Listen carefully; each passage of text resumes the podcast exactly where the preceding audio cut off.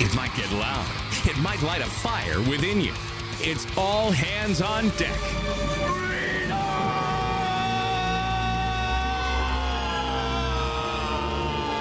Now, for your listening pleasure, 94.9 News Now presents Mean Chet Martin, the Long Island redneck Brian Bro, and fearless CV Burton.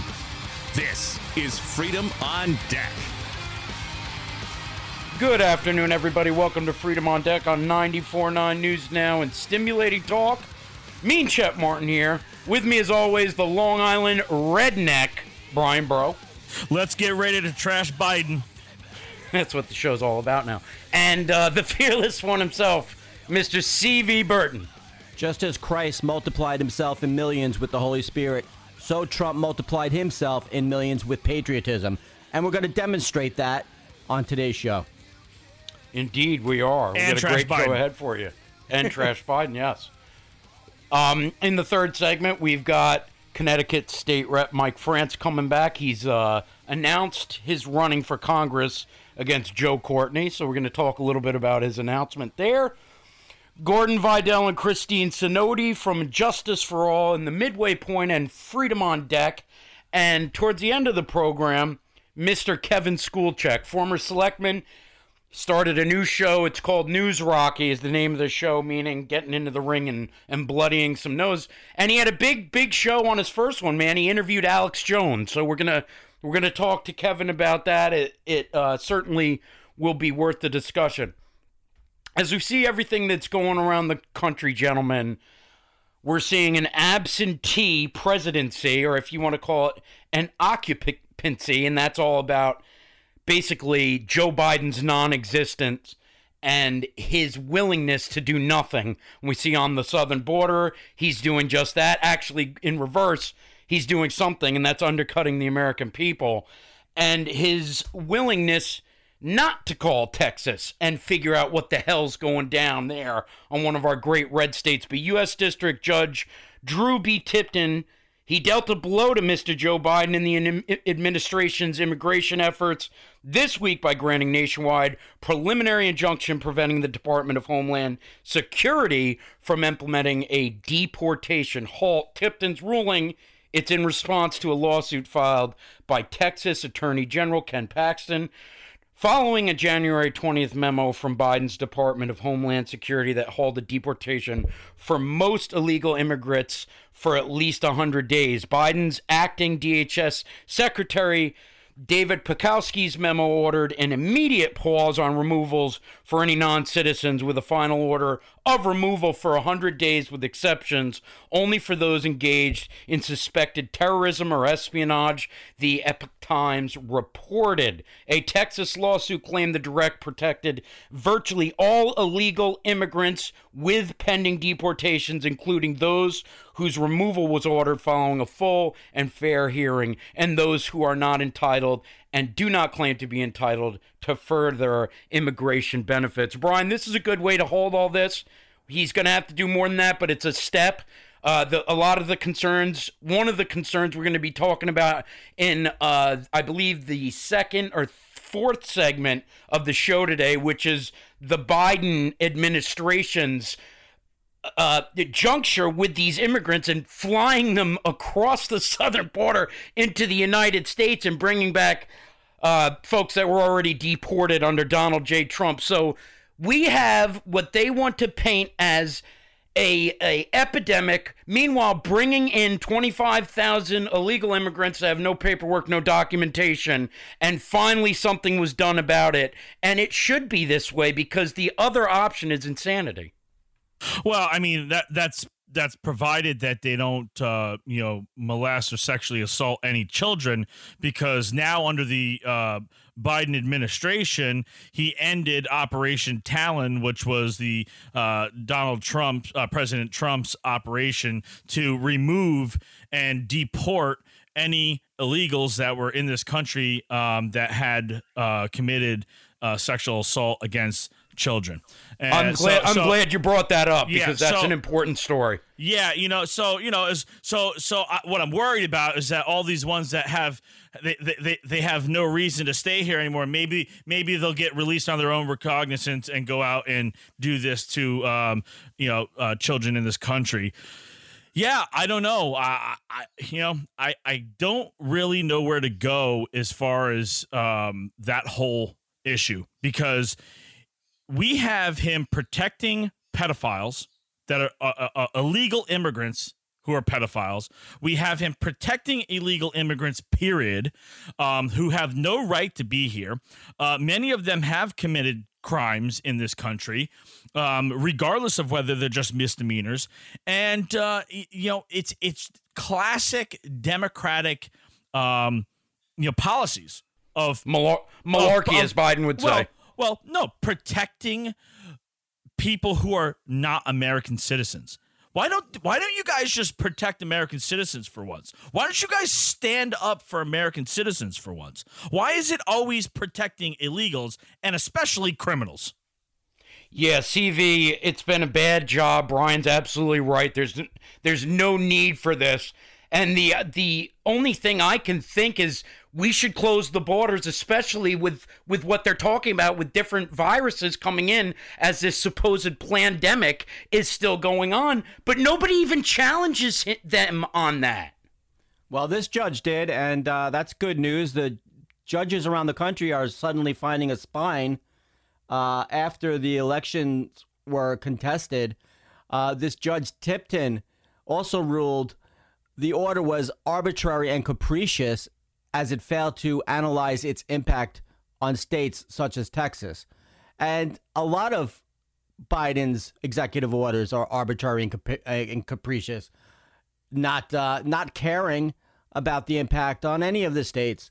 And uh, this is this is good because poll numbers are, are plummeting for Biden. And Oh, they're bad. They're terrible.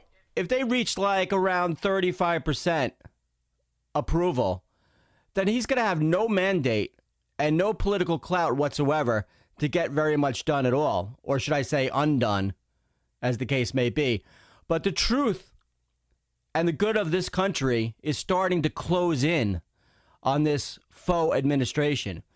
Uh, example: The Georgia State Senate on Tuesday passed legislation that would require voters to submit a driver's license number, state identification card number, or photocopy of an approved form of identification in order to vote absentee in the state. So that's good news. And in Arizona, a Supreme Court judge ruled that Maricopa must provide the 2020 ballots to the Arizona state for audit because, as the judge said, the Senate has broad authority to issue subpoenas.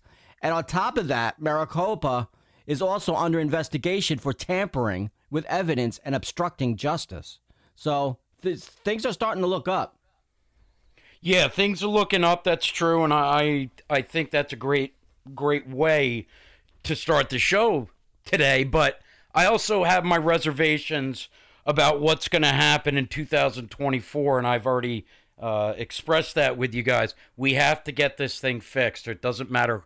It we could have Jesus run, and he's not going to win with the way that this thing is constructed right now. And I I hope that more people are thinking about that whether you're on the side that we're on, we don't believe Joe Biden won, uh, and I'll say it from the top of the mountain, screaming and in the wilderness, when Donald J. Trump got more votes this year than he did in 2016 by the tune of 12 million, it makes no sense that Joe Biden gets more votes than that when he's sitting in the basement the whole time. We see he's feckless. He has no platform. The only platform he, he has, as Brian said, is defending non citizen He's attacking the American people, especially in Texas. They haven't received any help. Anyone that did have electricity are getting slammed with bills that they can't afford right now over there. In Texas, nobody from the administration has made any kind of gesture of goodwill for the people of Texas. And Brian, it's it's not cool when the president doesn't address the media and then when the media does get to address the president they have to show the question that they're asking, and maybe his press secretary will answer it for them. This administration, this fake ass administration, is a joke. it's definitely it's definitely a joke. I don't know if it's funny. Um, you know, he stood up in a town hall and said that former military and police officers were part of the problem with white supremacy in this country. Mm-hmm. I mean, that's that's what happens when they let him speak off the cuff. You know Yeah. what I mean? When when you don't when you don't give him the questions and the answers. you know what I'm saying? Uh, they have to give him the questions and the answers because if you just let him talk, he is just diarrhea of the mouth. Well, then he has to CV's got to pull a uh, cue card from his lapel inside of his suit jacket. You saw this one, a sit-down interview. He lost concentrate, didn't even know what the question was anymore. Pulls this note out. Now, the media, of course, doesn't cover it because they don't want to admit that the man that's in the White House right now needs to be. Uh, uh, well, you remove him, you're going to get worse. But you know what I mean. It's just, it's not a real administration. It's fake. He never won. That's why he's Yeah. doing this bad job. And I like your phraseology at the beginning of this show when you said he was the absentee president. Uh, I kind of picture him as uh, the invisible man walking around with sunglasses and a mask, but no head. You know what I mean? Just like yeah. floating around. Uh, sunglasses and a mask bobbing around. Hi, I'm the invisible man. And the absentee also goes in other ways with the uh, cheating that they did uh, throughout the the voting uh, year.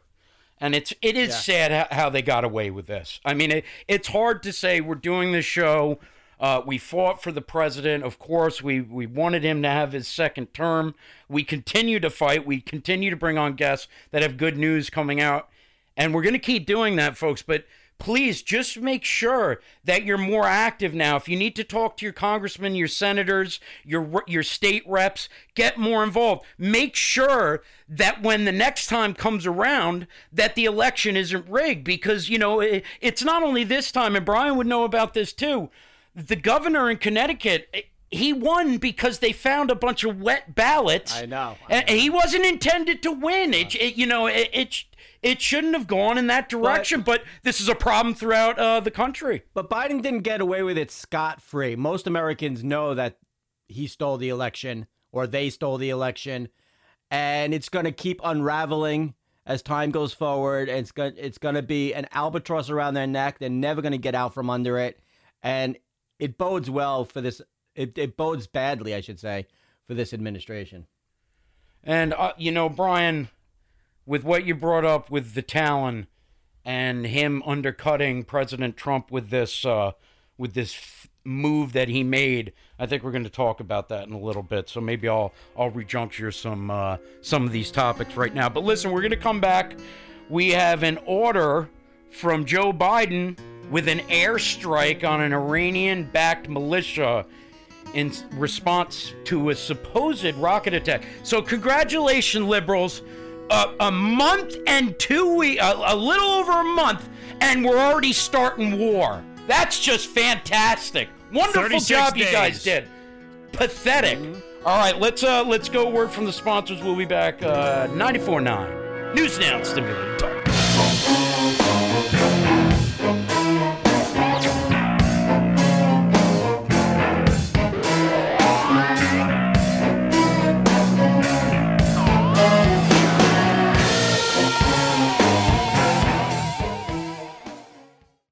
It's a cruel, cruel summer. Leaving me here on my own. It's a cruel, cruel summer. Now you're gone. Welcome back to Freedom on Deck, 94.9 News Now, and stimulating talk. Mike France up next after another good discussion that we're going to have about what took place on Thursday. All right, the U.S. launched an airstrike in Syria that targeted facilities used by Iranian backed militia groups. the first military action taken by the Biden administration. The Pentagon said that the strike was in retaliation for a February 15 rocket attack against a U.S. military base in Erbil International Airport in northern Iraq that killed a U.S. led coalition contractor and left others wounded, including an American service member. All right. Pentagon spokesman John Kirby said the attack destroyed multiple facilities at a border control point used by a number of Iranian backed military groups, and the groups included Hezbollah and Sayyad al Ashudi was uh, whatever I guess that's a group. And Kirby called the retaliation a proportional military response. Um, so here's the deal, uh, Brian. I'll come to you first. Uh, I'm not. I'm not caught up on everything that happened here. Certainly, I I understand that we're going to have military responses when we're attacked, and and that's going to happen whether whether it's Joe Biden, Donald Trump, or Mickey Mouse that's in there. We're going to have some kind of uh, retaliation when it's that bad. Obviously, the attack that happened from this Iranian militia group wasn't well covered because I had no idea about it. I don't know about you guys, but I didn't hear anything about this. And um, you know, the Biden administration went in and and launched some uh, air attacks without uh, without asking Congress or without uh, bringing it to the the Senate floor, as far as I know. And if that were Donald J. Trump, they'd be spinning in their grave. It's just interesting to me, Brian. Before before I say anything, I just want to say maybe this was uh, an appropriate action, but it's just interesting that a month and a half in, and he's already doing airstrikes in Syria. I mean, it's just you know, come on. Exactly. Uh, what's shocking more than more than the airstrikes. Now, I did see that we were that we uh, that our people were attacked in um, Iraq. Okay. Um, and but what's more shocking to me is that um, Joe Biden would attack one of his buddies. You know, I mean, how do you attack? I mean, I thought Yeah. Iran was his buddy. yeah. I, I, I thought the uh, Ayatollah Khamenei it was his uh, his friend. He wants to do business with him. He, Yeah. he wants to he wants to bring them into the fold. He wants to let them have the big guns, the nukes. He wants Yeah. them to have the nukes. That's why he's willing to go to the table with them, folks. He wants to he you know, let's renegotiate. You know, I think Donald Trump got it wrong. Um, I think our enemies should have nuclear weapons so that they can kill us. Um, and and and maybe that's part of his dementia. I don't know. Maybe you maybe you start to think that um, up is down and, and and down is up, and you know nukes are are are fluffy teddy bears, and everyone should have one. And the thing is, CV, it's funny Brian says that because there are Democrats on the other side of the aisle that don't want Joe Biden to have the nuclear codes. We're going to talk about that a little later. Uh, CV, what did you make out, out of this military response on Thursday? Well, to address what Brian just said, perhaps these militants are not uh, backed by the government of Iran. They're like a militia group that is pro. They just happen to be pro Assad, by the way. Well, what do you know about that? You know, it's uh, it seems like they're reinstituting Obama's overall objective of taking out Assad in this attack, and that's the way I see it. And Yeah. uh, you know, for for It's a justification, great, it's a great point. It's a great point. And, and for justification for the, for these bombings, they accused them of launching three different rocket attacks against uh, U.S. coalition forces in Iraq, and that's the oldest trick in the book. I mean, the Nazis did that to, to justify Yeah. taking over countries. Oh, look, they attacked us. They didn't, you know, they they you could make an attack look like it's coming from somebody else when it's not, and uh, so I think they're just trying to weaken Assad's defenses, in my view, and Obama always hated Assad because Assad protected the Christians, and it was Obama's intention of wiping out all Christians from the Middle East because Obama is an antichrist. The you same, know, I, I want to Go add ahead, Brian. Go ahead. I want to add something to that because you know it's interesting that you say that, CV. I just uh, put up on my personal Facebook page. I will uh, throw it up on uh, Freedom on Deck's Facebook page.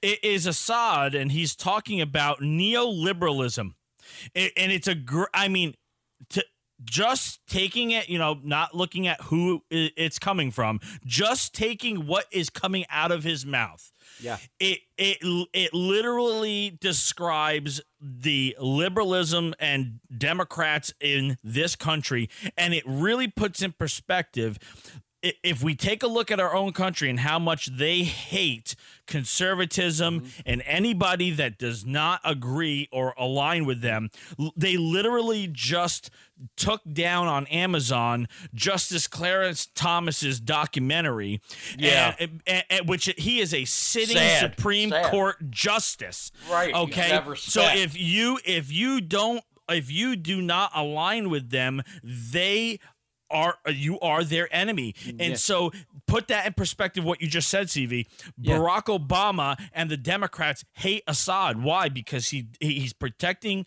the Christians in that nation and he is and he's going against the United States. Right. He's very pro-Western. If you look at him, he's he has a mustache, no beard. His wife has long blonde hair or red hair or something.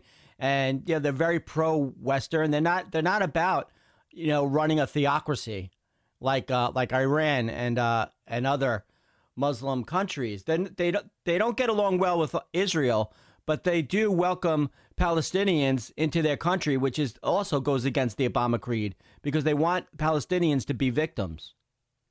And you know what, man? Anytime you take somebody out, if you're talking about a dictator or world leader, in general, when we do that kind of stuff, we don't follow up with anything, and it becomes a vacuum for terrorism uh, with groups like ISIS and Al Qaeda. And you know that's happened under Obama. That's happened under George Bush the second, the first two, and and we've had some bumpy rides when it comes to our relationships in the Middle East. We have to stay above that though, and keep Israel on our minds because they're being attacked a lot right now too by this administration. Listen, we're gonna come back. We're almost running out of time here. Uh, Mike France on the way. Don't go anywhere. This is Freedom on Deck.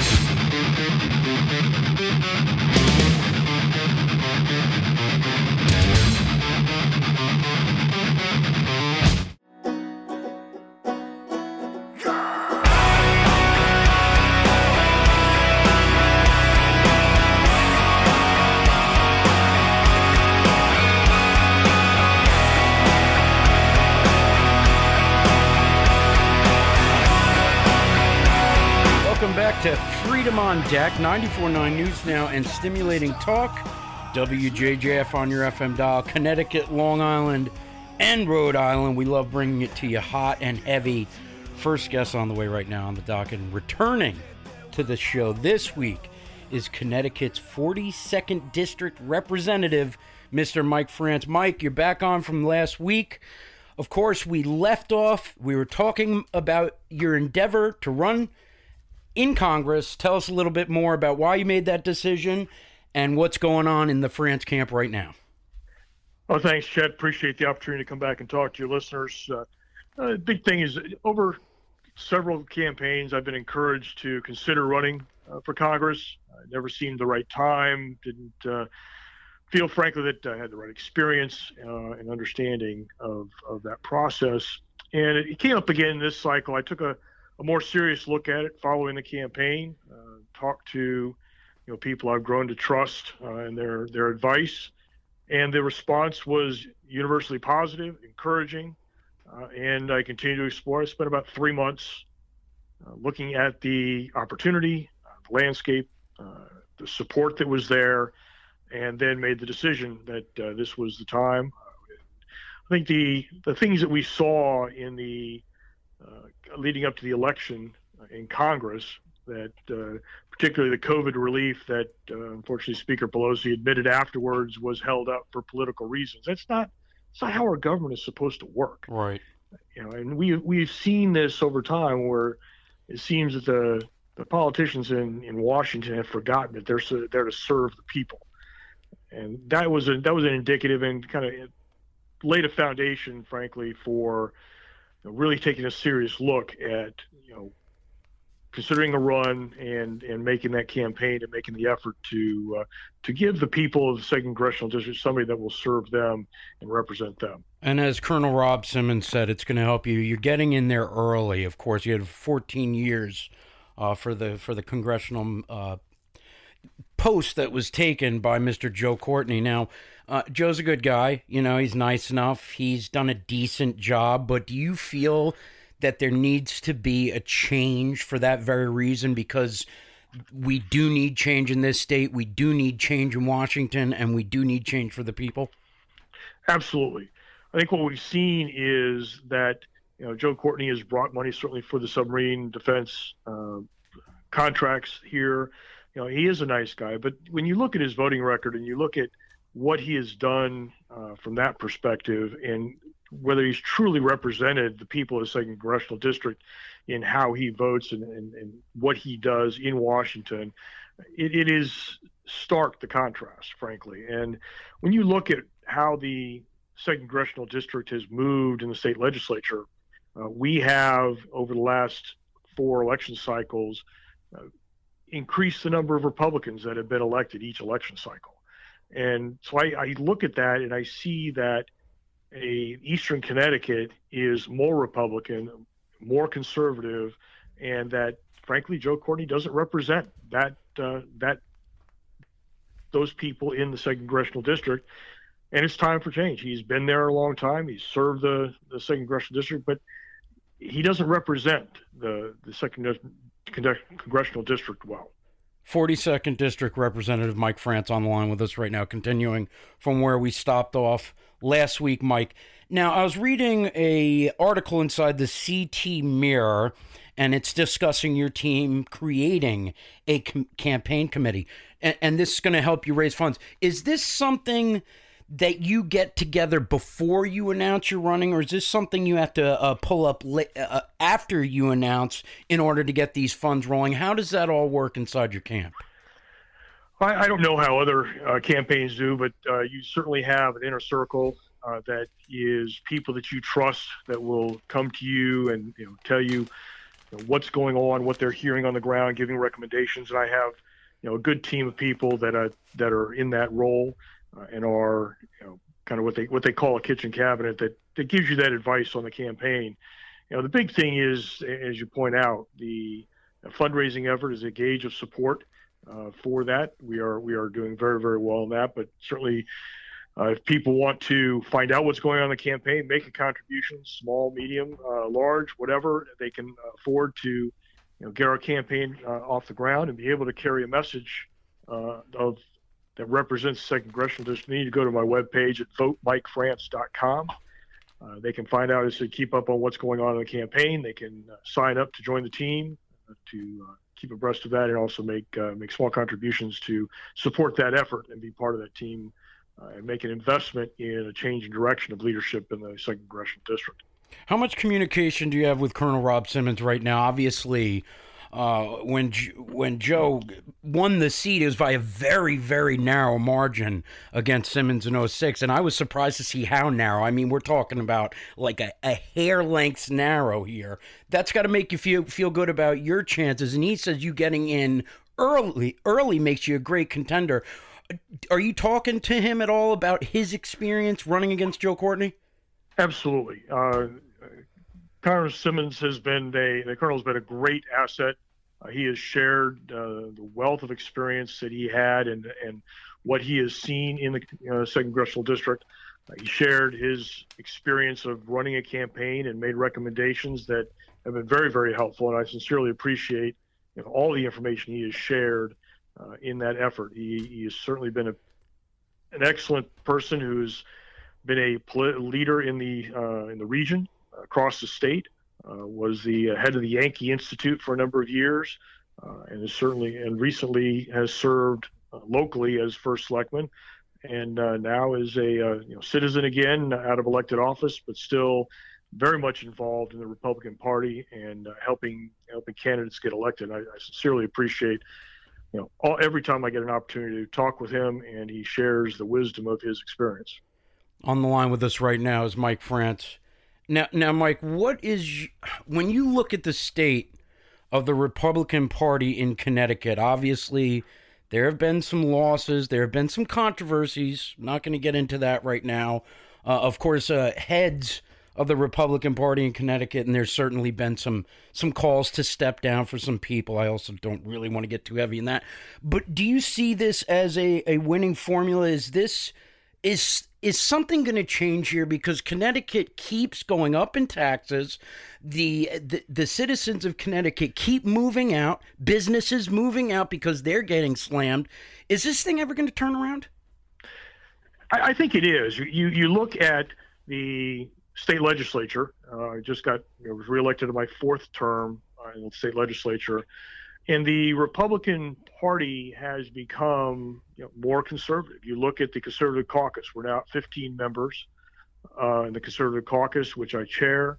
Uh, you have uh, you know, a total of you know, 54 Republicans in the legislature. You know, we started with you know, we had 72. We were started with six and grew to 10 or 11 uh, members.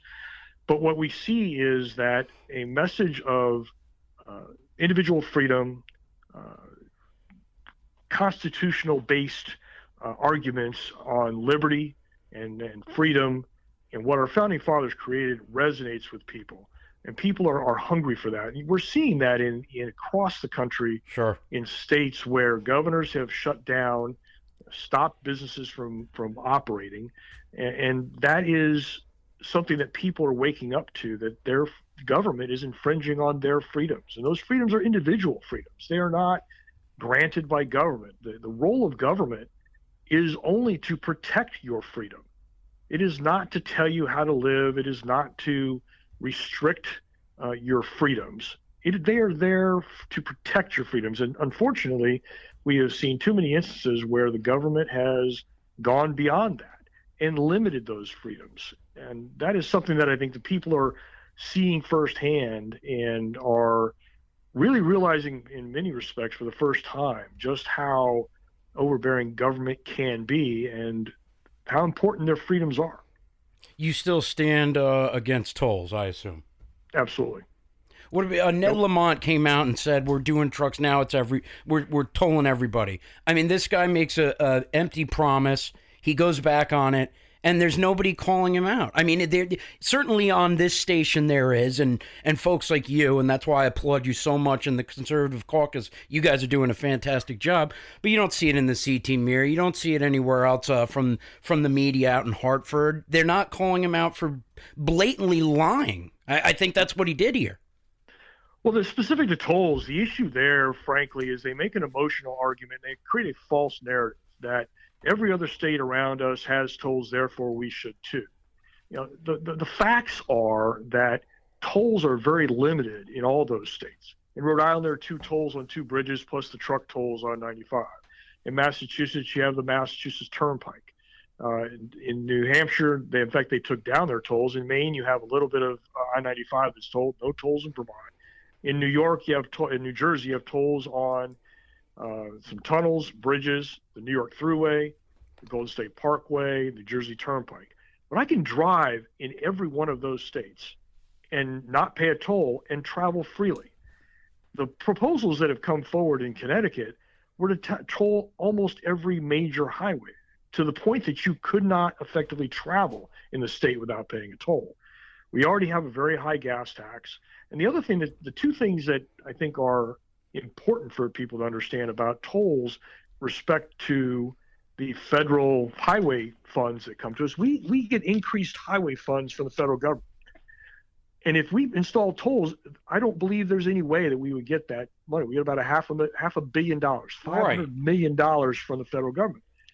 The fact remains that if we took in, as was originally proposed by Governor Malloy and initially by Governor Lamont, a billion dollars in revenue from tolls, there's no way the federal government's going to give us that. You know, and secondly, the other thing that people don't know and has never has really been talked about is the E-ZPass compact. So if you join that E-ZPass compact, there's been reports that there's almost 25 million dollars that is owed by Connecticut residents to members of the E-ZPass compact. So if I'm, and I've heard it's like five million dollars from Massachusetts. Well, if I'm the governor of Massachusetts and I'm going to allow Connecticut into that compact, one of the things that I would say is you need to go collect that money that's owed by your residents to my state. And I, that's something that has not been discussed at all. I think that those two things are, are things that need to be understood. And frankly, if Governor Lamont's going to push tolls, he needs to come forward and, and honestly discuss those two things on what the, the impact is going to be to the state of Connecticut. Unfortunately, you don't hear much from him. It's uh, No. not a surprise either, and it's it's really gone in a bad direction to the point where I actually was impressed. He would go on with Lee Elci, and I was like, "Wow, this is refreshing." And then he stopped. He stopped that once Lee challenged him a couple times. That was it. Um, so we're dealing with really a body politic in Connecticut that needs to turn. And I, I just want to tell you what you guys do over the conservative caucus is so important, especially when you're standing up for religious minorities. This is something that really needs to be addressed nationwide, and I applaud you for doing what you did and putting your neck out there. Uh, Since you, we had you on last week, has anything changed? Not specifically in that. Uh, the issues that are that are still out there is you know, religious exemption on vaccinations, and, and that in, in, intersects in two ways. One is the First Amendment protection of religion, religious freedom, but it's also dealing with parental rights and the ability of parents to make medical decisions for their children that are they believe are in the best interests of their children. I think those are you know the two factors that are uh, principles that that we need to stand up for. We need to stand up for parents uh, raising their children and taking care of them, which includes making medical decisions for them. Um, and there's, as everybody, there's risk in everything that's uh, related to medical. Vaccines are no different. And parents, frankly, are the best people to understand uh, what's best for their children. And I think that's something that, once again, government infringing on freedoms, uh, they have become all knowing in some ways to make statements about what a parent can and can't do with their child. And it's concerning that they feel they have that power. I'm glad you guys are taking up the fight. I really am, and I think you've d- you've done a fantastic job with the caucus, and it's a it's a great thing to see on a, a weekly basis to see what you guys are doing. Now, uh, uh, tell everybody where they go to support you on your upcoming run in Congress. We'll have you back on, of course. We love having you on. Tell everybody where they go to check you out and your uh, campaign, sir. Yeah, the webpage is votemikefrance.com. Once again, votemikefrance.com. You go on there and find the latest news from the campaign, sign up to join the team, uh, and then also make a uh, contribution and invest in change in the second congressional district, which we sorely need. Mike France, everybody. Mike, thank you so very much, sir. Thanks, Chet. Have a great day. You too, everybody. That was the one and only 42nd District Rep, Mr. Mike France. He always does a fantastic job. Of course, check out anything you want with him on the site, and also the Conservative Caucus are doing great things over there, and they're really important right now, guys. All right, everybody, come back. We got a whole show ahead of you. Two more guests, a lot of controversial topics as always, right here on Freedom on Deck, 94.9 News Now and Stimulating Talk.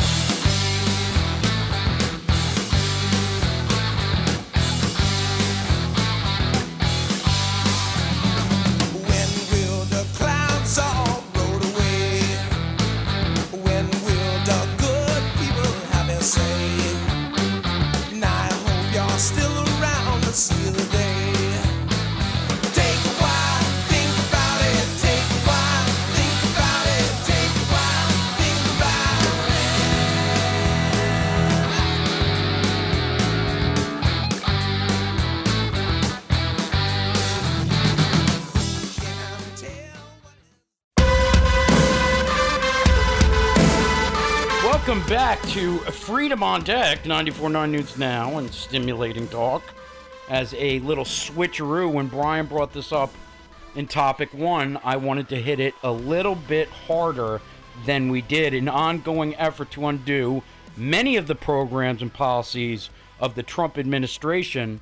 President Biden has officially rescinded Operation Talon, a program of his predecessor targeting sex offenders who are living in the United States ille- illegally. South Carolina Attorney General Alan Wilson is one of the 18 different state attorneys general critical of Biden's cancellation that have joined to write the president a letter calling him to reconsider. And this is from the gentleman in South Carolina. Now, we're working hard to fight human trafficking and sex crimes in South Carolina and allowing convicted sex offenders who are here illegally to remain in our country makes absolutely no sense. These trafficking and sex crimes are repugnant to human decency generally and to the children specifically, Wilson said. In the letter, the attorneys general point out the disturbingly large number of illegal immigrants who have prior convictions for sex crimes. The cancellation of Operation Talon effectively broadcasts to the world that the United States is now a sanctuary jurisdiction for sexual predators. The letter says the message creates a perverse incentive for foreign sexual predators to seek to enter in the United States illegally and assault more victims, both in the process of unlawful mitigation, migration, sorry, and after they arrive, it will be broadcast with the message of the other criminal aliens who have committed other offenses that any kind of robust enforcement against them is unlikely. All right, so here's the deal. This this operation, Operation Ta- Talon, really did work. Remember, Donald Trump had three times the deportation, three times the arrests that President Obama did with these sexual deviants that were coming in illegally. Not only that, also busting up these sex traffic rings that come over the southern border and abuse women and children. Make no mistake about it. This is all about undermining President Trump, but at the same time, Brian, they're protecting themselves because if there's anything that we know on this show is that the Democrats are certainly a disturbed bunch. Absolutely. And uh, let's face it. I mean, the the current uh, uh, man in the White House needs more victims. Um, that's why you know it's funny. One of the other uh, things that kind of ties into this isn't it funny that the cages still exist for the children on the southern border? They're holding I mean- facilities now. Now they're I'm- holding holding facilities. They're holding facilities, but they're still in. But the cages still exist. Yes. And it's just funny that the kids are still separated from mom and dad. And it's just funny that we have no way of tracking these kids and who they are. They could disappear into their little web of of pedophilia throughout this country over there in Silicon Valley and Hollywood and all these other different places uh, that Democrats love, like Washington, D.C. and Virginia and uh, different pizza shops around the country. You know what, CV? this this shows you the uh, direct assault on the American citizen with what the Biden administration is doing here with Talon. Yeah, and it was also uh, Trump's program was also targeting MS-13, which really Yep. helped Long Island out a lot. Yep. And Trump was calling them animals. Or remember, uh, Pelosi was saying they're not animals; they're human beings. And it, it, I started realizing over the last week or so that uh, the Democrat Party does evil for evil's sake. They really are against any anybody who creates, anybody who makes anything, anybody who's successful. They are the destruction party. You know, it's not the They are. the, the R's versus the D's are not the Republicans versus the Democrats. It's the restorers versus the the destroyers is what it is. or the depraved. Yeah. I mean, this is, you know, it's absolutely mind numbing that you can see something that really did good. And I, and here's the issue I have with it it does good for everyone.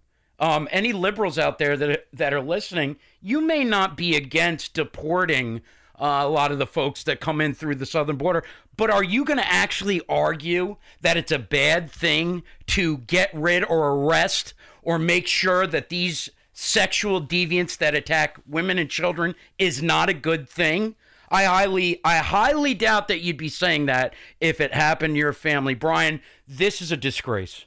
It's a disgrace. It's disgusting.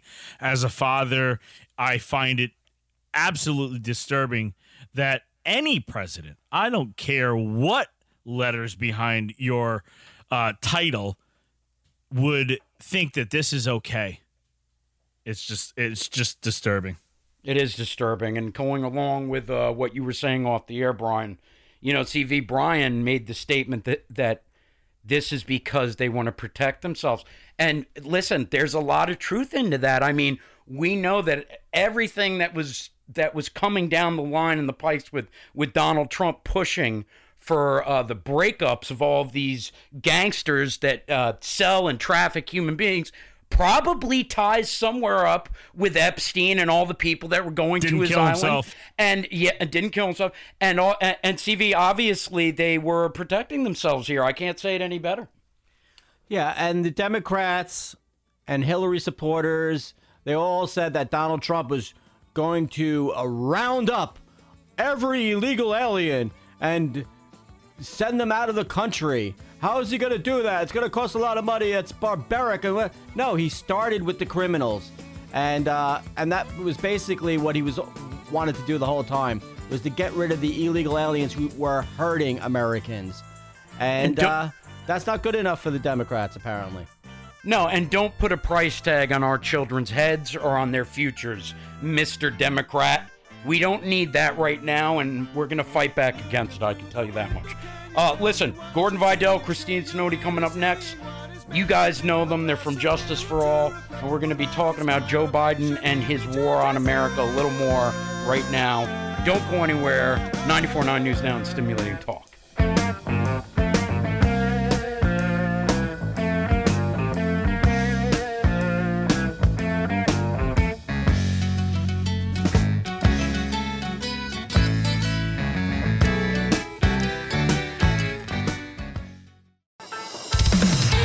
Right, everybody, welcome back to Freedom on Deck 94.9 News Now and Stimulating Talk. Gordon Vidal and Christine Sinodi from Justice for All. It's been a little bit over a month since Joe Biden was sworn in, if that's what you want to call it.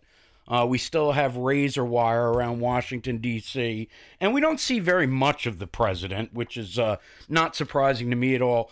What kind of grade would you give this guy, Gordon, so far? I, I don't know that he's shown up for class.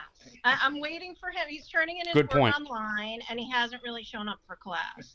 so he's he's he's gotten incomplete so far in my Incomplete. book. I mean, you know, and I and I think you know a lot of the executive orders that he's done so far have been largely ceremonial. I mean, it's to quiet and keep his masses happy. I think the press conferences are an absolute joke, and it, you know, you watch them. And you watch Jen Psaki, Psakias, I don't know, is that how you say it? Something like that. yeah, something like that. And it's just softball after softball. And when she doesn't get a softball, God forbid, um, you know, it has to make headline news that someone dared question them. And you harken back to Trump going out there every day Yeah. and basically just being, you know, a wave master punching bag for uh, uh, an entire room full of people just ready to go at him, and he would just take it. Yeah. And it's just almost this is just a complete joke. This is just everybody gets a trophy, kumbaya. Let's all, you know, it's rainbows and unicorns. you know, maybe there'd be some criticism about the president's tone and the way the president addressed uh, the journalists and the media in those rooms, but he was there. I mean, he was there every time. This presidency with Joe Biden, he's not there. Well, it's funny. It's really a matter of perspective. So oftentimes, like the press, they avoid a subject and that cancels us out, right? Yes. So I don't know that this is that different. I mean, essentially, if you voted for Biden, you didn't vote for anything in particular, but all of us knew what you were going to get. This is predictable to 100% certainty. You were going to have war. It took two weeks longer than I expected. You're going to have higher gas prices. That was right on time. You're going to have an immigra- immigration crisis that hadn't been in existence for four years. And oddly enough, we're using the Biden cages that Obama built, and the press are calling them detention centers rather than cages. It- and now we have reparations. And the question to me is like, Kamala Harris's grandfather owned slaves. Is she going to have to pay or is she going to get money? I don't understand. So, and not to mention, almost all of these policies are pro China. You shut down the pipeline, what does that do? That just makes China an absolute powerhouse and destroys our economy from within. And you will see a huge correction in the stock market, I'm guessing, by the end of April. And when I say huge, I mean 25, 30%. It's going to hurt. It's going to hurt. It's going to hurt. Well, I wanted to get in a little uh, discussion about what we have going on in mainstream media outlets and the way that they uh, cover stories and the way that we may be blackballed. Not particularly our shows right away, but I think that's on the way. Uh, Christine, you know, we're fortunate enough to be heard on a weekly basis with these weekend programs on 94.9 that uh, some would label as extreme or controversial in opinion but the left is now showing great effort in shutting down voices that aren't in lockstep with big tech and mainstream media. Are you concerned with this? And do you do you think this is going to come to a point where they're taking down programming just because it it comes from the other side? It's just another side of the other side of the aisle. Do you think that's going to happen here? I don't know if it's going to happen. It's if it does, it's such an extreme version of McCarthyism i- i- that it's just it blows my mind. It completely blows my mind that this is what's going on, and it's happened in America before. And you know, I always go back and look at history, and so I was thinking to myself, what? Ha- how did how did McCarthyism end? You know, and it ended after about a period of 10 years and it ended largely because of a decision by the Supreme Court we don't have that now and we're probably not going to have that in the future and even if we did that's going to take too long because things are moving way too fast and the the state fail safes that were in place that failed at that time you know were bad law uh, corrected by the courts and i guess the point now is the decision makers are not legislators or the courts they're big tech Yep. and they're big companies who are deciding i'm not going to do business with you.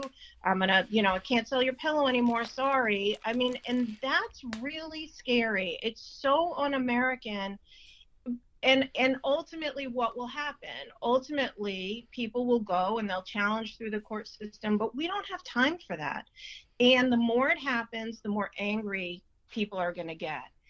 You know it, it can't be okay because now the you know the people in the right or the people making the decisions because they're it's okay because they're doing what's morally correct. And Yeah. thank god we've gotten rid of you know the horrible orange man. But like gordon said there's already airstrikes against syria for you know and gas prices have already gone up. We're already seeing and feeling the effects of liberal policies look at our cities look look at what's look at how crime has increased in our cities and but we can't talk about that right we can't shine a light on that because we're bad we're racist there must be something wrong with us for saying hey wait a minute and it's really frightening It is frightening. We've allowed it to happen, unfortunately, and I think now. yeah we voted for it Yeah, yeah, that's true. You know, Gor- Maybe. And the Gordon, Maybe. Gordon, the reason we're talking about this right now is because of a uh, a rep from the Democrat side of the aisle, and uh, they actually sent a letter to the House subcommittee talking about taking down Fox News, Newsmax, OAN. I don't know why they'd want to take down Fox because it's heading in their direction anyway. but you know what? But you know what, Gordon? It didn't get much coverage. I don't understand why people aren't, uh, you know, pulling their hair out right now. They're talking about shutting down, shutting down the other side, the other argument. That's not. That's not how America. That's not what America was established to be. No, and I am hanging on to the idea that they're going to push too far, and those right to center people who just were anti-Trump will come back and and, and get behind what needs to be done. But what I like to do is I like to look to the rest of the world because they're generally ahead of us on these issues. Yep. And isn't it ironic that Poland, Poland, is the one that's securing free speech? They have a 13 million, up to a 13 million dollar fine against social media networks for um, for canceling people. I mean, how crazy is that? It is And, crazy. and meanwhile, we have a, a a Congress filled with idiots that would like to control speech. I can't think of anything less American.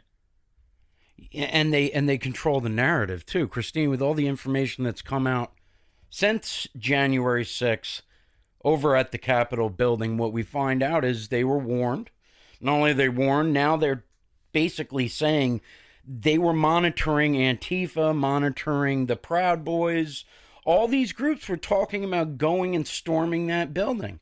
Now, you can't get a cell phone in the Capitol on a, a regular basis, day to day operation in Washington, D.C., but they couldn't stop these people from getting inside the building on that day, which we all know is absolute BS because they were escorted in uh, between velvet ropes.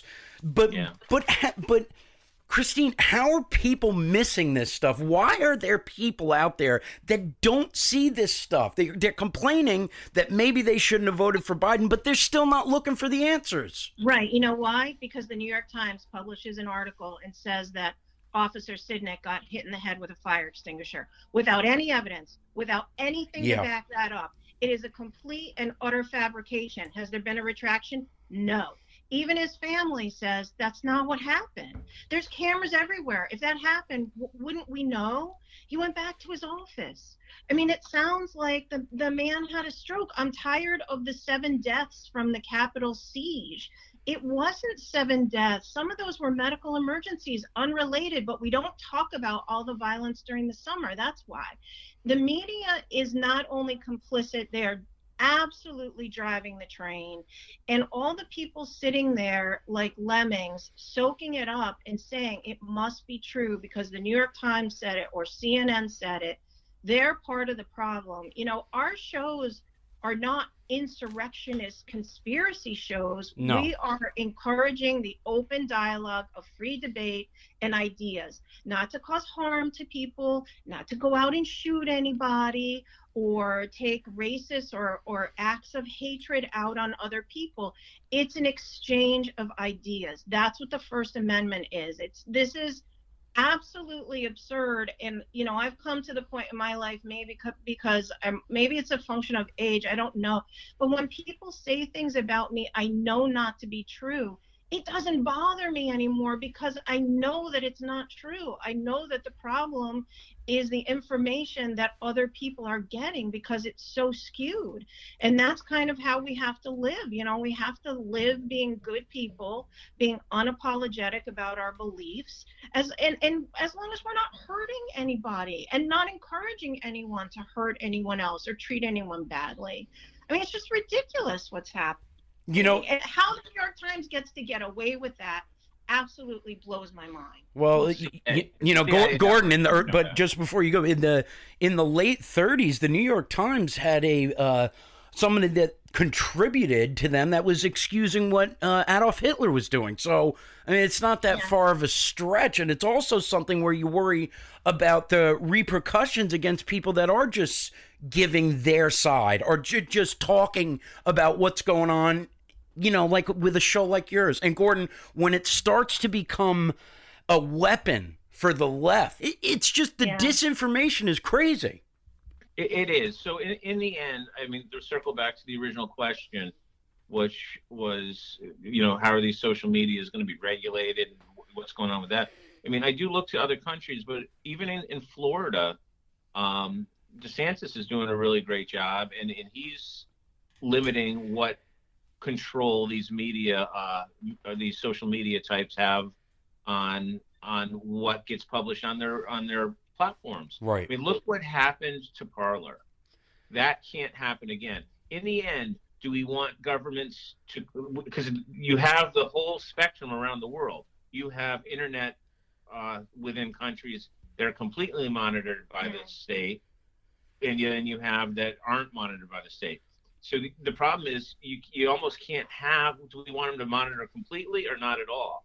That's a tough one because we can have you know we, we, we don't i mean hate speech i mean i'm a, i'm sorry but that's unfortunately the world we live in and Yes, you know, it is. slippery slope that you know somebody gets to determine what's hate and what's not especially if i you know if i say something nice about a, a congressperson that somebody disagreed with and somehow that becomes hate speech that's what we're dealing with. So that's ridiculous. But they say start a new platforms you know if you don't like ours do it on your own. That's fine except you have control of everything. Exactly. It is a monopoly with five or six corporations that are, are really in bed completely with the, the um, government controlling the whole scenario. So it gets back to my consistent message, which is, you know, it it has to be decentralized. We were screaming about um, a monopoly and an antitrust suit four years ago, and it was necessary then, and now I think we know why. You know, and But it, mean, Go- uh, sorry, go ahead, Christine, go ahead. Oh, I was just going to say. So you've seen the bill. Amy Klobuchar and Chuck Grassley have co-sponsored a bill Yep. to break up big tech, and not necessarily just social media, but but all the giants. And you know, the one thing that makes me slightly hopeful is that she seems to recognize that it's not just doing it, it's also the enforcement of it. How are we going to enforce that? You know, how is Florida going to actually enforce that stuff? That's a whole other challenge. And I, you know, I'm hopeful that people are, some people in Congress are on it and they're working towards it. I don't know what that will mean, but it's really frightening that, you know, Mark Zuckerberg and, and Jack Dorsey get, right now, they're the ones that get to decide. And I would encourage everybody to connect some dots between uh, Soros and Zuckerberg and Bezos and all those guys and how many government contracts they have CIA, data storage. I mean, this is not, there's no mystery how these companies became the behemoths they became.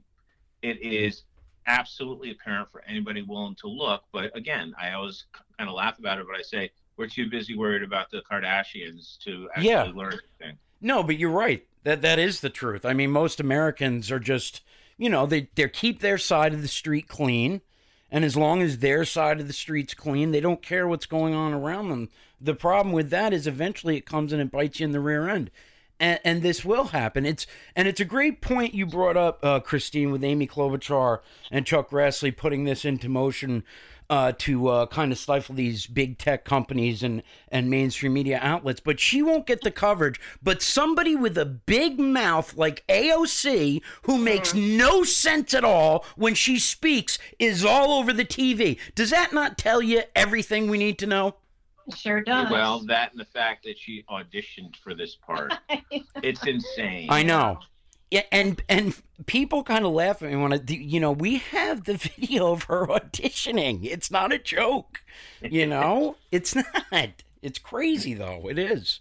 It's absolutely. But I think that Amy Klobuchar recognizes, you know, just like the old saying after World War II, you know, when the Nazis came for me, there was nobody left.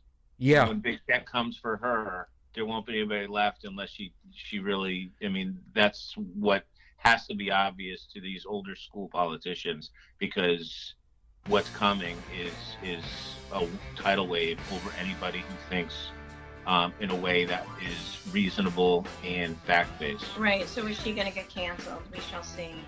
Thank you so much. Everybody knows where to listen to you. Everybody does anyway. And don't go anywhere. This is Freedom on Deck.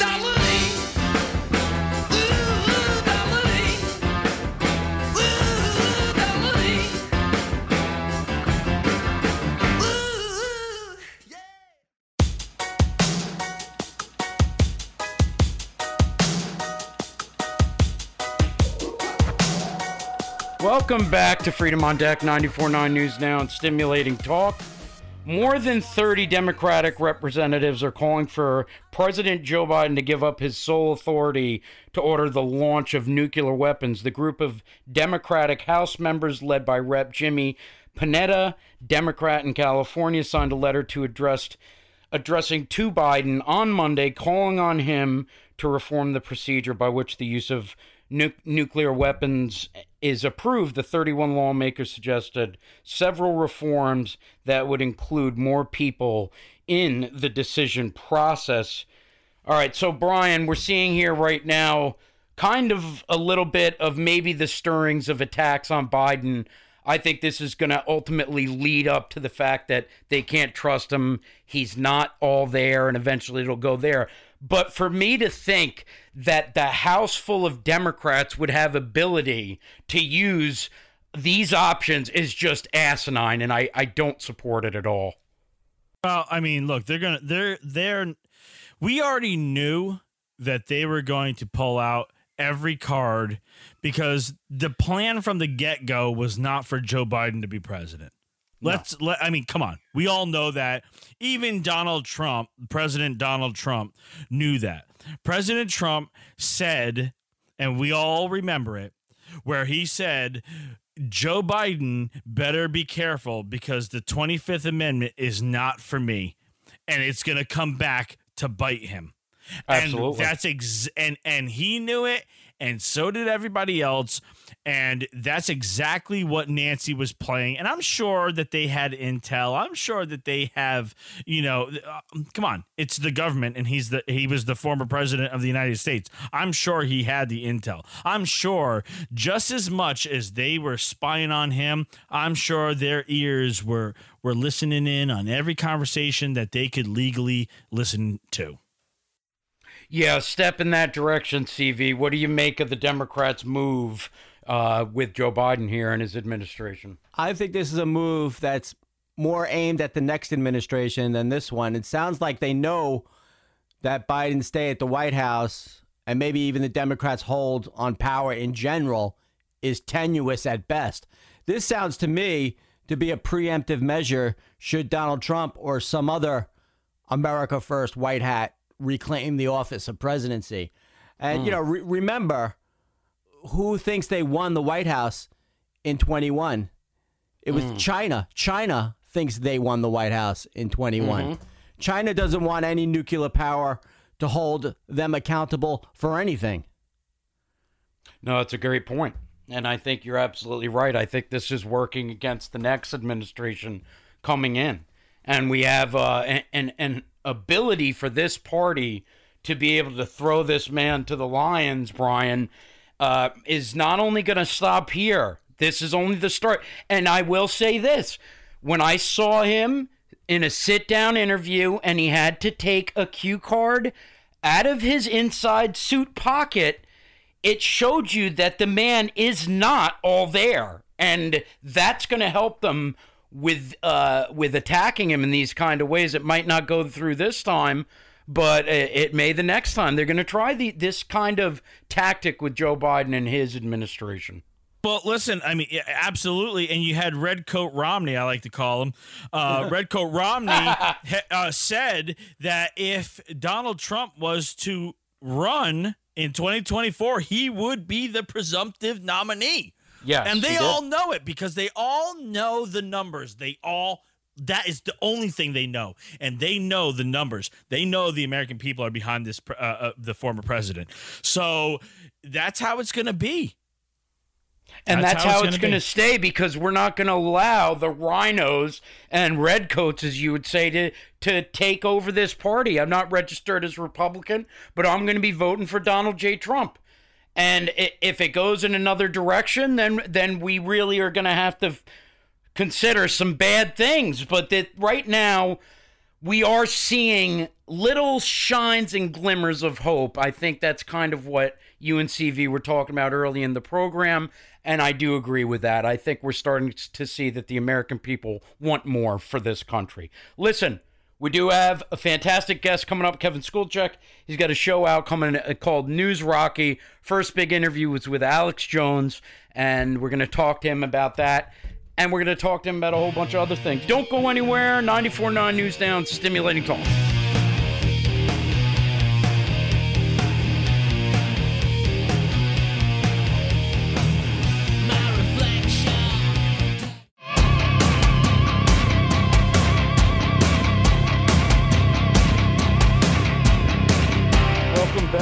Freedom on Deck, 94.9 News Now, and Stimulating Talk. He's a former Connecticut state rep, a two term selectman in the town of Griswold, a retired corrections officer, and the host of News Rocky. I'm talking about Mr. Kevin Skulczyck himself. Kevin, the show, just tell our listeners what the show is about and what they can expect if they listen. Sure. So I, I actually signed with a uh, production company uh, called. Well, the launch is actually March 1st. Uh, so tomorrow uh, we'll be launching the Forward TV network, and uh, what it is is really it's a uh, it's a news uh, show, an opinion news show where I get to get into the ring each and every day, Monday through Friday at 4 p.m. And I get to uh, take on the topics of the day, you know, news related. We do drill down on the fake news, but geez, you know, Chet, I think we all agree that you know, I think you find fake news in every damn article that's out there today. Absolutely. So I don't think it's too hard to find that. But yeah, we've been we've been doing this since October. I've been Monday through Friday. Uh, you know, you know how long it is to do to produce a show, and I don't care if it's an hour show. It takes hours and hours to prepare and execute. And uh, yeah, we're having a great time doing it. Yeah, it, it, it really does, and you have some great guests already. What I'm seeing is the uh, the interview with Alex Jones. You went on also with Alex Jones on his program. What was that like? What's Alex like? man it's it's just what what i mean i i got to pinch my i'm still right here when you bring it up and you know it, people ask me questions it's like wow how, how did you get that and honestly through mu- mutual friends and just grinding hard to get on that opportunity platform alex is brilliant uh, you know, he he came on the show. First, I had Norm Pattis, his attorney from Connecticut, who's a friend of mine, and I also had him on as a guest, and he's brilliant. Uh, Norm came on, and he's threw out there, "Hey, you want to go on Alex's show?" And, and any good guy like you or myself, you know, we sure. Next thing you know, I'm I'm appearing on Alex's show, and and he's appearing on mine, and we're going back and forth, and I think we'll continue to do that. And you know, again, he's a guy who's been been silenced from corporate media and and the and the platforms, and, and you know what? I don't care what you know somebody's got to say. I, I want to make sure that everyone is heard, and, and that's kind of the mission of uh, News Rocket. And when everything uh, happened with Alex at the very start, I remember because you were actually on the air with Lee that week, and I remember calling in and we were discussing what they did to Alex Jones and that it was only going to get bigger from there. And it has. And now we're seeing it kind of massatize into this big effort by the left to shut everybody down. There's been some letters from reps going in uh, to members of Congress trying to take out Newsmax, Fox News. Did you ever think it was going to get this bad? Because it feels like there's really a push to silence more voices now. you know, Chet, like yourself, I, I, I think, and I, I don't mean to put you in a category, but I, I think it's safe to say, you know, we're blue collar guys. You know, we, we, we got into this kind of this role uh, kind of accidentally in a lot of ways. Uh, but, you know, I never imagined that I, I would be, you know, in the category of being silenced for speaking as a conservative, you know, sort of American. Uh, but also, you know, like yourself, I know I support 100% freedom of speech of all people. You know, uh, I, we have some great uh, friends. I'm sure you have them that you know we don't agree on anything. And, Right. And, uh, but I want to hear what they have to say. So this whole corporate move, this this kind of coordinated effort with the political parties of control in Washington D.C. This is this is a big deal, and you know that's why I think you know getting in the ring with the, the news Rocky concept was an easy one for me to do because at a time in our country's history, divided as we are, the last thing we need to do is be silenced, and and, and that's my that's my take. We got Kevin Skulczyck on the line with us right now, uh, former selectman. He is the host of News Rocky. Now, it's interesting that you say that because, as we know, I, I came up as a caller for Lee Elci, and that's when I mm-hmm. started to ship the show over to him, and they eventually let me go on the airwaves. Lee always gives the opportunity for the other side to make the argument, not only with his guests, but his callers, and he always gives them that time. And you do too, and, and I try to do the same. But why isn't it reciprocated from the other side? Have you ever hmm. noticed how it's really by and large the right side of the aisle that lets the left side of the aisle speak, but not vice versa? Why is that?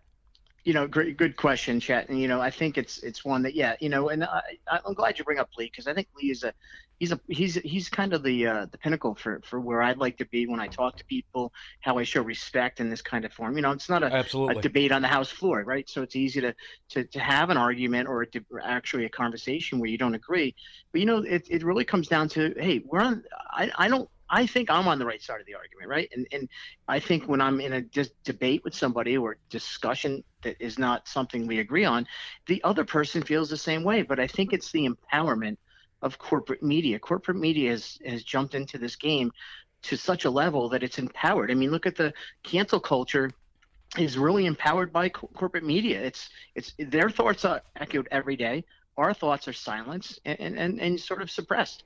And so we got to keep being loud, right? And and that's you know what I smile at people every day that don't like me. Uh, maybe I learned that trait from working in the prison system, you know. Uh, but you just got to keep forging forward because we're fighting for America, man. And it's interesting uh, with those those fair points that you made, Kevin. When we look at what happened with Mike Lindell, okay, and he was attacked and he got thrown some barbs his way because of his past, and bec- because he is a vocal uh, supporter of President Trump and says that the elections were rigged, and he says that they the elections had some fixes. Now, whether you think they were rigged or not isn't the question. That we know that some bad stuff happened and that should be addressed. But when they when they attack him to the point of saying, "Oh, he was a crackhead, he was this, he was that," I mean, we're talking about a guy, Kevin, that lived in the trenches that that went to the very bottom and he made it out himself. He's a self-made multimillionaire. Shouldn't that be championed instead of uh, kicked around and and treated like a dog for what he did and how he got out of that situation? I mean, Chet, it- it- here's here's a you bring up Mike, Mike Lindell is a great example of someone who employs. Not only did he have that past and, and where he is today and be very successful, he employs people that are on that same pathway back to recovery and, and back to, to you know where uh, taking a place in the world where they can feel proud. You know, Mike Lindell has been a leader in hiring people who are ex-cons and and creating that whole job concept out there with his factory workers you know but yet here we go again where it doesn't matter to those people that are dead set about killing what is an opposite opinion they don't care if you are you know um, you know uh, dropping golden eggs of of of you know million, billions of dollars for their programs. They'll still attack you because all they want is the right narrative. It's about killing you and i killing mike lindell killing alex jones taking people out of the the fox look what they're you just pointed out fox news itself right now has shifted from what was known as the real conservative station. And quite frankly, I'm not going to give up on Fox News. I'm going to I'm going to pray that we, we have that one platform that's on the national corporate media side that's going to continue to fight for our voices. And I do think they do the best they can in this corporate media driven cancel media sort of policies that are being made. But you know, it's a tough thing. And I give Mike Lindell a lot of credit, man.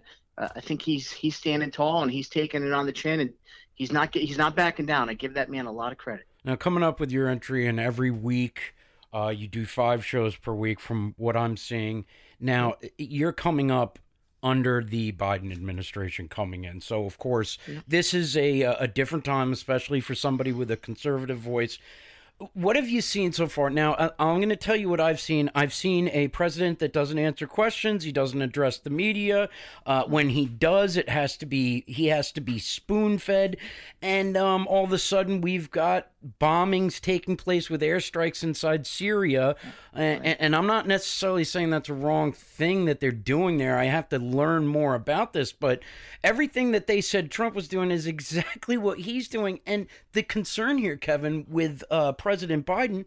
He doesn't address the media, and as much as far as uh, Donald Trump's braggadocio way of kind of dealing with the media, at least he was in front in front of them and in front of the micro- microphone and giving his opinion on a weekly, if not daily basis. Should we expect that from Biden? Well, listen, I, I don't think, as a former, uh, as I like to call myself, recovering politician, you know, I think it's your obligation to the people uh, that you work for. And, and by the way, after you're done, after the vote is done, after it's you're sworn in, you don't work for Republicans or Democrats. You work for the American people, and you work for your constituents. And I think that's the problem we have. And you know, we we find these lanes. And quite honest, let's be honest about it, Chad. There's a lot of Republicans that, that try to play the same game, and, and it's not fair on either side. But it's definitely uh, this this administration is you know 50 years long. I got to you know if I can point something out, if you don't mind, I, I'm Sure. actually doing a show this week where we actually did an interview, and it is a pre-record because of the time difference with a, a, a lady from Serbia. And we went right into, she was 11 years old in 1999 during the attacks under Bill Clinton. Well, guess who's sitting on the Foreign Affairs uh, Committee chair? Joe Biden. Yeah. Joe Biden was big behind the Serbian attacks. And, you know, we're exposing things here where, you know, the American leadership at the time under Clinton and Joe Biden and the generals were coming out saying 500, you know, uh, fatalities. They were all military. Well, we know now that that's that those were lies. We also know that this was all an objective to actually just really cleanse one one portion of that area, that that theater, I guess, uh, during that time, to support an effort of the of, the uh, Croatians and and and and really destroy the Serbian people. And, and it's a sad part of history. Joe Biden, by the way, um, recently just sent a letter over to their president uh, of Serbia and said, "Hey, you know, congratulations on celebrating your anniversary, and we really, you know, we we hope that you can still work towards." Uh, you know, uh, Kosovo uh, and you becoming one. You know, they're still trying to push the Serbian people. These are proud people, and Joe Joe Biden has been a part of this. So you know, it's it's just the same old thing you're going to get from the same old politician, and sadly, uh, we're going to see that until Kamala Harris takes over. Yeah, and how quick do you think that's coming? Because that's the next thing I was actually going to ask you. Because um, just the other week I was watching Joe Biden sit down interview, and he pulls a cue card out of his jacket pocket. He forgot what he was talking about. I'm sorry. It, listen, people can get ticked off as much as they want. The guy's not all there, Kevin. No, I, I listen, I, uh, and I got to tell you, I, I, I, I, and and this is the human side of me. I, I feel a little bad for a guy like Joe Biden, who in his day was a very, very sharp, uh, you know, shrewd politician. Today, he is somewhat more of a more feeble-minded person who I believe is getting a, a clear direction from the people around him to go out, say this, and come back off the stage and, and sit down over there and have a coffee. And I think we're going to see that probably over the next, so I'd say probably within the first year, you'll see a decline. You'll see his health decline. I guarantee this. I'll mark mark my words. Your listeners hopefully call me on it if I'm wrong or if I'm right. Let me know. I think before 2021 is over, that Kamala Harris will take over the presidency on a temporary uh, basis because of medical needs, and then I think probably going into 2022, officially she'll be announced as the uh, the 37th pre- or the uh, 47th president of the United States. Yeah, Kevin Skulczyck on the line with us. Everybody, uh, make sure you check out uh, his new show, which is called News Rocky, and it's going to be coming out early March, as you said, March 1st? Is that March yeah, 1st? we, we are on, you know, you can find us on obviously the social media platforms, Right. Facebook, YouTube, Spotify, Apple Play, and of course we'll be launching our, our full station launches on March 1st of uh, this Great. year. Great. And you know, it, it- it's it's amazing what you just said about um, Joe Biden perhaps being the uh, the, the old timer that he is and they're going to they're to use the excuse of well he's not doing well. I mean, it's kind of predictable, right? I mean, it's the easy thing to do and it's the easiest way to get her into that seat. And Ke- uh, Kevin, I don't know about you, but I think that's why he was selected because 100%. because it's easy. He's a good puppet for them, right? Right. It, listen, she had uh, less than one percent uh, of the vote uh, when they were in the primary. She did. She prim. She numbers were terrible Yeah. for Kamala Harris. And by the way, first of all, I, I, I don't hate Kamala Harris. I don't- you know I don't think Kamala Harris because she has a different opinion of America than I do doesn't mean that I have any reason to hate that person. I think that her her mission for this country is certainly that of a you know socialist sort of movement that wants to deny people uh, the freedom of what we uh, we we are proud to call America. And so you have somebody like her that's really the objective was the, the insiders. And by the way, if anyone for a moment doesn't think that Barack uh, Obama was behind plotting this plan, then you're just you're not paying attention to it. I what's going agree. on because this is 100% a, a playbook plan right out of Barack Obama's playbook. You know, he was said he was quoted on an interview, and I, I'm sorry I don't have it in front of me, but this is Barack Obama saying if, if I could be a a third term and I could, you know, by proxy and, and, and kind of have that person talk through me, then I would do it. And that, that's the kind of, you know, that, that, that tells you something about the people on the other side uh, and their mission. And and uh, also, if President Donald J. Trump said that, their hair would be on fire. Absolutely, 100%. hundred percent. Kevin, we're winding down on it, man. Listen, we're gonna get you back on. I wish you the best of luck with this show. I know you're doing a great job getting guys like Alex Jones. I mean, that's a that's a that's a dream interview, and for you to have it so early, I think think is really gonna pave the way for your show, and I'm looking forward to it. I appreciate that. I mean, I, I don't know if you mind. Can I give one more plug? I do. Go ahead. It's not gonna it's not gonna be everyone's fan favorite, but I you know I, I'm so happy. Uh, we're going to be talking with Stormy Jones. Uh, Stormy Stormy Jones. Stormy. I'm, I'm combining Alex Jones and Stormy Daniels. I actually have Stormy Daniels coming on the show. Uh, Really? we talk. Yeah, actually doing an interview. You'll uh, be able to see that interview Monday, March 1st, uh, right on the News Rocky show. If she's coming in the studio, Kevin, I I advise you to get some of the Lysol wipes and give it a Well, good clean. I, I, she's not coming in the studio, but I got to tell you, I have spoken to, to Stormy, and I have. Uh, I'm pretty sure it's going to be a respectful conversation. Good. And uh, I, I, you know, listen. Again, it comes down to. I know you're winding down. You don't have to hate the people on the opposite side, and, and, and you know, a story is a story. We should all be able to respect someone and just have a conversation. I agree 110%, Kevin. And we'll be talking to you soon, and good luck with everything, okay? Thank you, brother. Appreciate it. All you do. Thanks, Chet. Thanks, Kevin. Everybody, that was the one and only Kevin Skulczyck. It's been a long time since we sat down and talked to Mr. Skulczyck, but it's News Rocky. You can just go check it out, like he said. Come back. We're going to wind down. One more topic to go, and then we're finished for this Sunday right here on Freedom on Deck.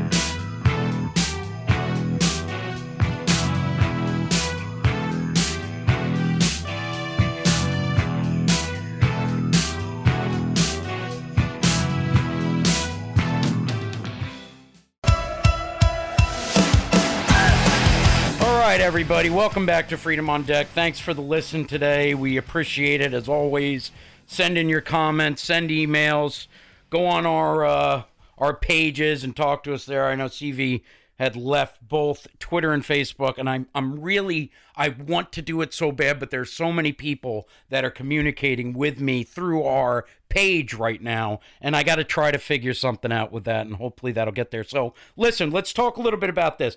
This is not news to any of us, okay? Because we were talking about this for a very long time, but I do want to discuss what's happening on the floor right now in a juncture with what happened on January 6th. Senate testimony from the former chief of the Capitol Hill Police uh, appears to confirm reports that leftist Antifa terrorists helped incite violence at the U.S. Capitol on January 6th. The reports included a first person account that GOP Senator Ron Johnson of Wisconsin read at yesterday's hearing, where former Capitol Police Chief Steven Sund testified, an account the pro Antifa media immediately denounced as conspiracy theory. Sund who quit, who quit his job as police chief the day after the melee, told a joint hearing that the Rules and Homeland Security committees that we knew Antifa goons would be there. Sund cited intelligence reports from federal agencies, and Sund also said Capitol cops didn't expect the explosion of violence at the mostly peaceful protest. Now, this is not news to us. That, by the way, that's coming from Bizpa- BizPac Review. If, if any of you want to go uh, check on that right now, the testimony here is affirmation that Antifa was there. And we've said multiple times, Antifa, many different groups were there, and to think they weren't is asinine. I mean, it is absolutely mind numbing to think that the biggest political rally right in Washington, D.C., didn't feature Antifa. I mean, it's the stupidest thing that you could ever come to a conclusion. And here's the issue the issue for me is who were Antifa? Were Antifa the ones wearing Trump hats, going in, breaking windows, and hurting people? I would guess usually that's them.